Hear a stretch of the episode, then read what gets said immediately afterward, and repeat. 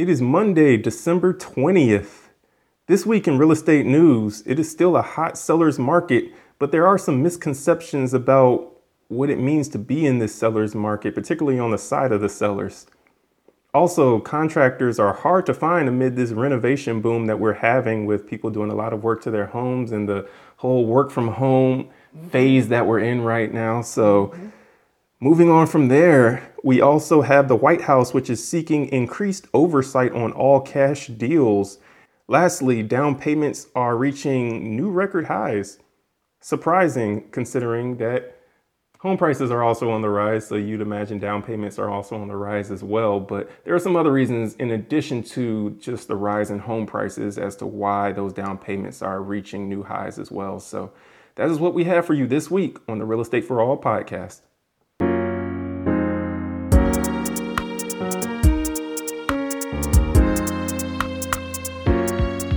Getting things kicked off with our first story of the week. The housing market is hot, but some homeowners may overestimate just how hot it is when they go to sell. So, real estate professionals shared with Realtor.com a few unrealistic expectations that some of the sellers have had, such as their home has doubled in value since they bought it, and that they shouldn't have to make any repairs before closing.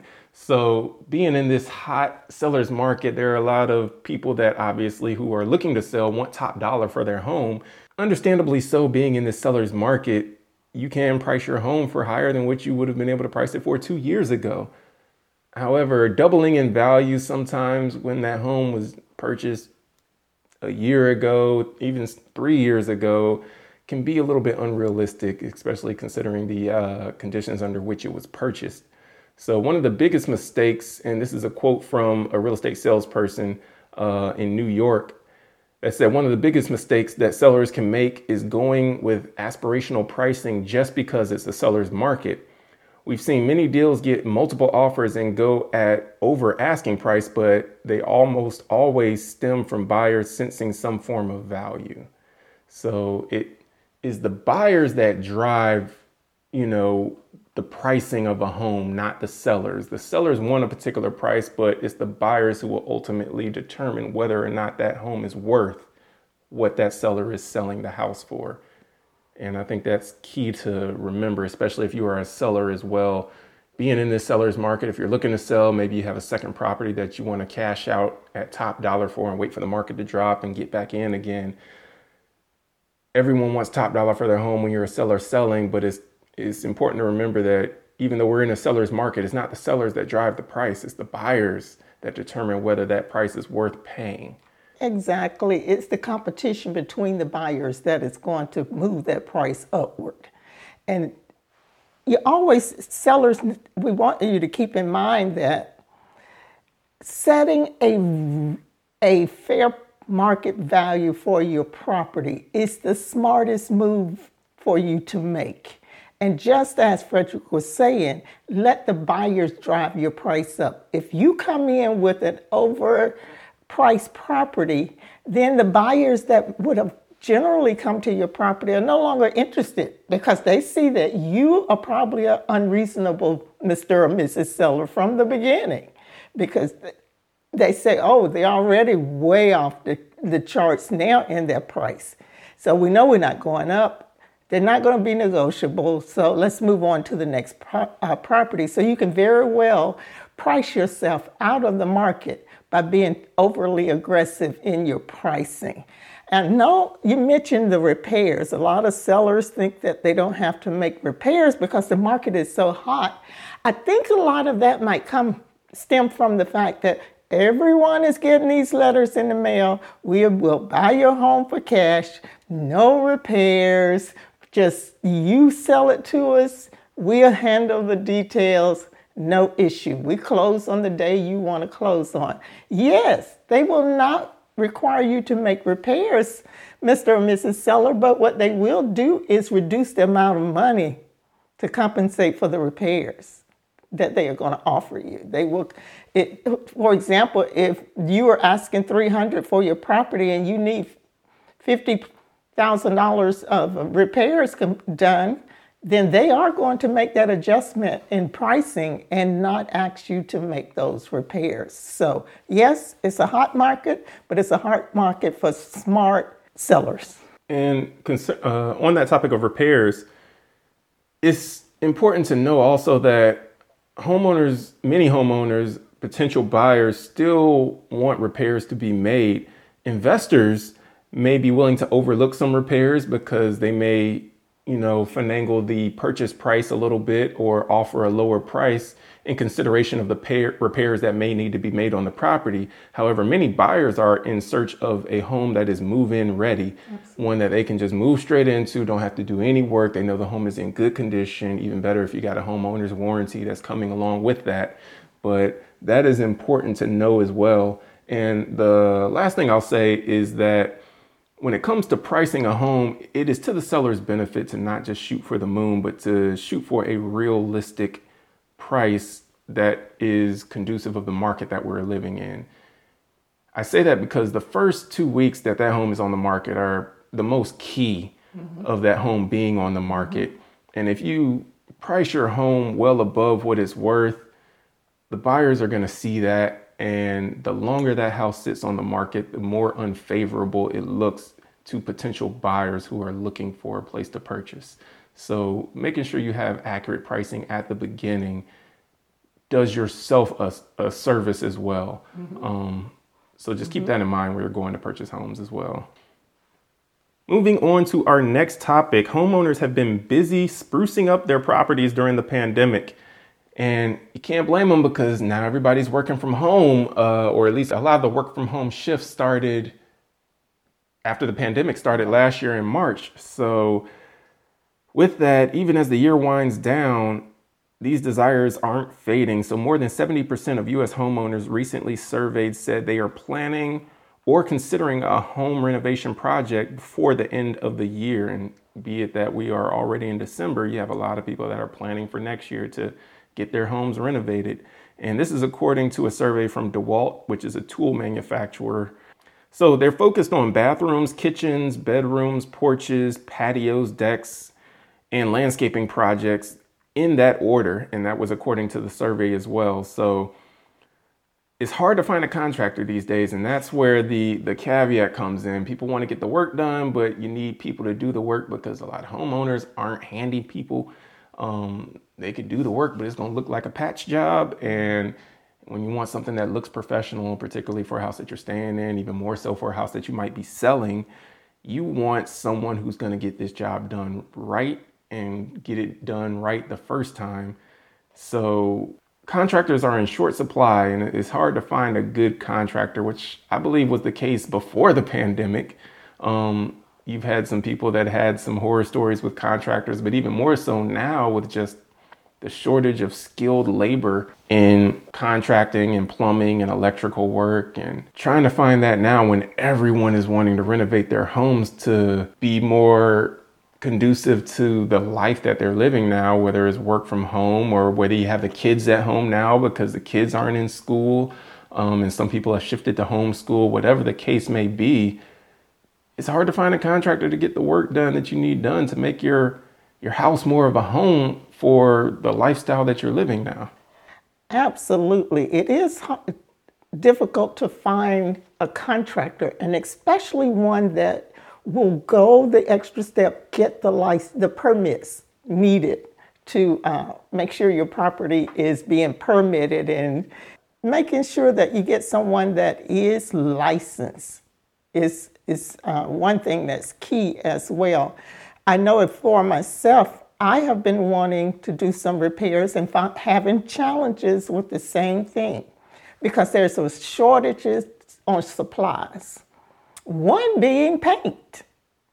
There were some paint colors that were just not available yet. And I don't know if you've ever experienced and you trying to sample colors and you go to the paint store and they sell you a little small amount for a paint sample. Well, they weren't doing that anymore for a long, long time because of the shortage. So the shortage of materials and the shortage of, of reliable workers and making for a tough situation and a long wait for homeowners to get their their uh, desired renovations completed. 84% of the consumers that were surveyed say that they plan to use a professional contractor for their project, but more than half of the respondents, about 56%, who reached out to a contractor said that they were told they would have to wait at least three months for the work to start. So, in my mind, because I tend to think more long term, three months is not that bad. I guess some people are wanting stuff done more immediately and we live in a culture that caters more to the immediate gratification of what people want. Um, people want what they want and they want it now. Mm-hmm. And so uh, I can understand that. Um, but that is currently what we're looking at right now in, in our renovation market. Some of the repairs have been additions are wanting to be added to the uh, home as well because of the multi generational housing that is growing right now. So a lot of families are coming together and living together. So repairs for that, additions on the property for that as well. So, and at the same time, then the other factor is is there were a lot of natural disasters that were taking that has happened, and those natural disaster calls for contractors to come in and help with the repairs and the in some cases, unfortunately, the rebuilding of properties that were totally destroyed. So there is a demand out there, and guess what? As in anything, they choose in which projects they're wanting to work on. And that's actually the point I was going to hit on as well that the US had 22 disasters that caused a record high of 1 billion or more in damages mm-hmm. uh, last year. So that definitely impacted, in addition to the pandemic, all of the need for contractors and skilled laborers to renovate these homes and rebuild homes on top of the housing shortage that we have, and those contractors also being needed to build homes that we don't have to help aid in the housing shortage that we have or help alleviate some of the housing shortage that we have. Moving on from your home to the president's home, the White House seeks increased oversight on all cash deals. So the Biden administration is asking for greater reporting requirements on all cash real estate transactions as it tries to crack down on money laundering in real estate. So the expanded regulations could force title companies to turn over information about cash purchases about cash purchases from shell companies in more metro areas. So currently, title insurance companies only in only 12 metro areas are required to file reports that identify customers who make all cash purchases of residential real estate through shell companies if the transaction is greater than 300,000. So the new regulations could expand reporting requirements to cover the entire US. So again, there's currently only title insurance companies in 12 metro areas that require that reporting if the sale of real estate through a shell company is higher than 300,000. So these new regulations that the White House is looking to implement could expand that reporting requirement to, to cover the entire country. This is being done to help crack down on potential money laundering that could happen in the field of real estate. And before we go any further, let's just Uh, let's just clear what a shell company is. And a shell company is a company that basically remains inactive and is only used as a vehicle for various financial maneuvers. So they only use that company to move money through it and it stays dormant otherwise. And so those are the types of companies that the, the, the White House is wanting to make sure they are not taking those funds that would gain, however, the White House deemed inappropriately, and they're not using real estate to hide those funds in. So I remember years ago when I was in real estate, it was nothing for someone to come to the closing table with a briefcase of cash. you know, so they cracked down on that. But you know, there's the saying where where there's a will, there's a way, and so this has now become another way, another avenue to still put that money, hide it in real estate investments. Oh, yes. Every time you open up a door to try and create a better way forward, there's a back door that people who want to participate in illicit activity, um, whatever it might be, uh, corrupt illicit activities, selling of drugs or whatever, they're going to find a back door in and find some loophole or some way to try and use it to their advantage. Mm-hmm. So that is what the White House is trying to crack down on and create increased transparency in the real estate sector. They believe that ultimately this is going to be for the best interest of the public um, to have these regulations in place and have them countrywide, or excuse me, yes, have them nationwide. So earlier this year, Congress did pass legislation requiring shell companies with 20 or fewer employees and less than 5 million in annual sales to report ownership information to the department. So some critics of the law have complained that the extra reporting requirements have created additional legal costs for some small businesses. So there is that other side of it that you do want to be aware of that there are people who are legitimately doing uh, work through shell companies, and this might create another step in the process from them trying to do whatever it is that they're trying to do. However, knowing that shell companies have also been used largely by people trying to launder money um, that was gained, you know, through corrupt or illicit activity they feel that the juice is worth the squeeze to have these regulations in place and yes. make sure that we're, we're just doing whatever we can to keep the best interest of the public and keep these things from happening so easily. Moving on to our last story of the week, down payments reach a new high. So, the national median down payment hit its highest level since at least 2005 and this is according to ATTOM Data Solutions reports. So the median down payment on a single family home purchased with financing in the third quarter was 27,500. That's up 41% from 19,500 which was in the third quarter of 2020. So in just a year we've seen a 41% jump in the amount and the average down payment being paid on the you know single family home purchase with financing. So overall, the median down payment of you know 27,500 represented 8% of the national median sales price for homes purchased with financing in the third quarter, which is up 6.5% from a year earlier. So down payments as you would expect, are creeping up as housing prices creep up because the percentage, particularly if you're using FHA financing, that you need to have for a down payment is 3.5%. That 3.5% has not changed. It's the same. So if 3.5% of a home that was 200,000 that's now 300,000, you would expect that down payment to go up as well. Mm-hmm. However, with the huge increase that we've had over the last year and a half, two years with this boom in housing prices, down payments have also shot up through the roof as well. But that's not the only reason that down payments have shot up. Uh, you want to tell us about what that other reason is?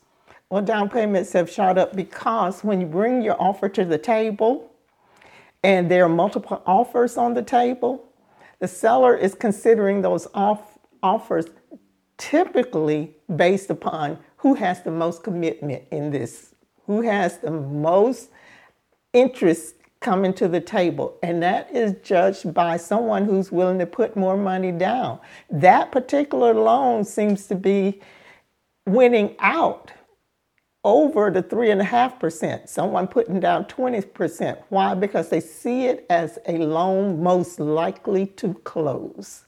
If someone is coming to the table with the minimal amount, then they see that as potentially someone who's on the edge. They're just doing what they need to do to just slide into a house. But the commitment level of putting 20% down, that awakens the eyes of sellers even more because guess what? They say this person is not just trying to slide in here, they're committed to this transaction. And so they know that those funds have been verified by the lender as well. So they see it as a sure close for them. When you're out there purchasing a home, um, you want to put your best foot forward and having that higher down payment um, in conjunction with a higher earnest money that you might put in when you submit your offer, that makes your offer stand out potentially above the other offers that are being put in, particularly if it's a bidding war situation. So. And you mentioned earnest money. That is so, so true because if you have two offers that are pretty much identical in pricing and terms, because you have to remember terms is a big thing that you need to consider with your offer. But if one is offering say 2000 in earnest money and the other one is offering 5000 in earnest money, guess which one looks the best? It is the $5,000 one. And the seller said, even more commitment. They both want to put down 20, 20%. However, one is saying, look, we'll go for it. We're going to, to put more down for our earnest money and we're good for it. And all this free money that the government just printed up throughout the pandemic and put in everybody's bank accounts is giving us a lot more money that we could have in our savings account to put towards a down payment. So thank you, Uncle Sam, for all of that. I guess uh, inflation to follow, but um, yes, uh, there that is not without its effects on the economy with the trillions and trillions of dollars that were just put up and uh, sent out to people, understandably to try and help stimulate the economy and hurt those, help those who were hurting and experience the job loss. But um, there, there are definitely the effects of the economy there. But I know that also created some opportunities for people to have money for down payments on houses as well, albeit those houses are now 40% higher than what they were prior to the pandemic starting. But guess you can't have it both ways, you know. So give here, take there, um, and vice versa. If they were smart about the usage of that money that they received, then guess what? It can put them in a better position financially. Well, that's all we have for you today. Thank you for tuning in. We encourage you to please subscribe to the podcast and rate us and review us. We'd like to know what you like and how we can improve. Cynthia and myself are affiliated with Alert, a licensed real estate brokerage and real estate school. So, whether you're looking to buy and sell a home or become a licensed salesperson or broker, we hope you'll give us the opportunity to help you achieve those goals. Just looking for free information, you can find us on Facebook and Instagram or visit the website at alertpropertiesre.com. Until next time, keep learning, keep growing.